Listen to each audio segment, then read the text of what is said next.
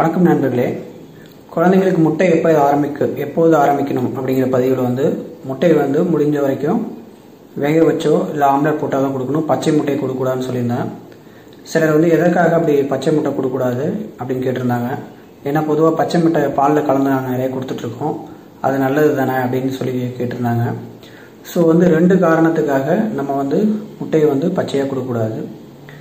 ஒன்று வந்து பச்சை முட்டையில் வந்து அவிடின் அப்படிங்கிற ஒரு வேதிப்பொருள் இருக்குது அந்த வேதிப்பொருள் வந்து நம்ம உடம்புல பயோட்டின் அப்படிங்கிற விட்டமின் சத்தை உடல் உறிஞ்சாமல் தடுக்கக்கூடிய சக்தி உடையது பயோட்டின்கிறது வந்து பி காம்ப்ளெக்ஸ் விட்டமினில் ஒரு ஒரு வகையான ஒரு விட்டமின் பி காம்ப்ளெக்ஸ் நிறைய விட்டமின் இருக்குது அதில் ஒரு வகையான விட்டமின் வந்து பயோட்டின்.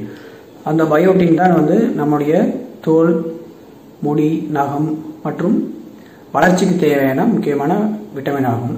இந்த விட்டமின் பயோட்டின் விட்டமின் வந்து உடம்புல உறிஞ்ச உறிஞ்சுறத வந்து பச்சை முட்டையில் இருக்கிற அவிடின்ற பொருள் வந்து தடுக்குது. ஸோ நம்ம டெய்லியும் பயோ முட்டையை வந்து பச்சையாக கொடுத்துட்டே இருந்தோம்னா பயோட்டின் குறைபாடு ஏற்படும். பயோட்டின் குறைபாடு ஏற்பட்டால் நிறைய சீரியஸான பின்விளைவுகளை ஏற்படுத்தக்கூடியது. அதனால தான் எப்பயுமே வந்து முட்டையை வேக வச்சு கொடுக்கணும் நல்லா. இன்னொன்று ரெண்டாவது காரணம் வந்து முட்டையோட ஓடுகளில் வந்து சிறு சிறு துவாரங்கள் இருக்கும். முட்டையோட ஓடின் மேல் பரப்பில் வந்து கழிவுகள் கூட சில டைம் இருக்கலாம். அதனால் நம்ம வந்து எப்பயும் முட்டையை வாங்கிட்டு வந்த பிறகு கழுவிட்டு அதை அதன் பிறகு தான் வேக வச்சோ இல்லைனா உடச்சோ பயன்படுத்தணும். அந்த ஓடுகளில் இருக்க கழிவுகள் மூலமாக சால்மனலோசிஸ் ஷிகல்லோசிஸ் அப்படிங்கிற ரெண்டு நோய் தொற்று ஏற்படலாம். அந்த மாதிரி ஏற்பட்டுச்சுன்னா கடும் சீதபேதி வயிற்றுப்போக்கு இதெல்லாம் வரும். மேலும் வந்து முட்டையை டிரான்ஸ்போர்ட் பண்ணும்போது முட்டையை எடுத்துகிட்டு வரும்போது சின்ன சின்ன அதிர்வொலிகள் மூலமாக அதில் ஓடுகள் உடைஞ்சிருக்கலாம். உடைஞ்ச ஓடுகளுக்குள்ளே வந்து வெளியில் இருக்கிற கிருமிகள்லாம் உள்ளே போயிருக்கும். முட்டை வந்து ஒரு நல்ல கல்ச்சர் மீடியம் அதாவது எளிதில் வந்து கிருமிகள் வளரக்கூடிய மீடியம் முட்டையை தான் வந்து லேப்லலாம் வந்து கல்ச்சர் மீடியமாக யூஸ் பண்ணுவாங்க. அது வந்து ஈஸியாக கிருமிகள் வளரும். அதனால தான் வந்து நம்ம எப்பயும் நன்கு சூடுபடுத்தி நன்கு வேக வச்சு இல்லைனா ஆம்லெட் மாதிரி போட்டு உபயோகிக்கணும்.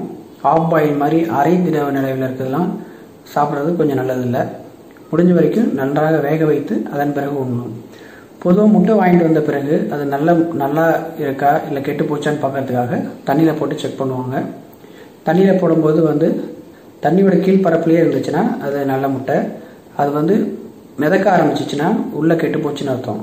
ஸோ நம்ம வாங்கிட்டு வந்த பிறகு இந்த மாதிரி செக் பண்ணிவிட்டு அதுக்கப்புறம் நம்ம வந்து ஸ்டோர் பண்ணி வச்சு அப்புறம் தேவையான அளவு யூஸ் பண்ணணும்.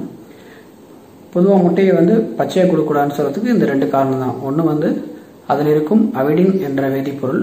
ரெண்டாவது வந்து முட்டையோட ஓடில் இருக்கிற கிருமிகள் மூலமாக நோய் தொற்று ஏற்படலாம். நன்றி.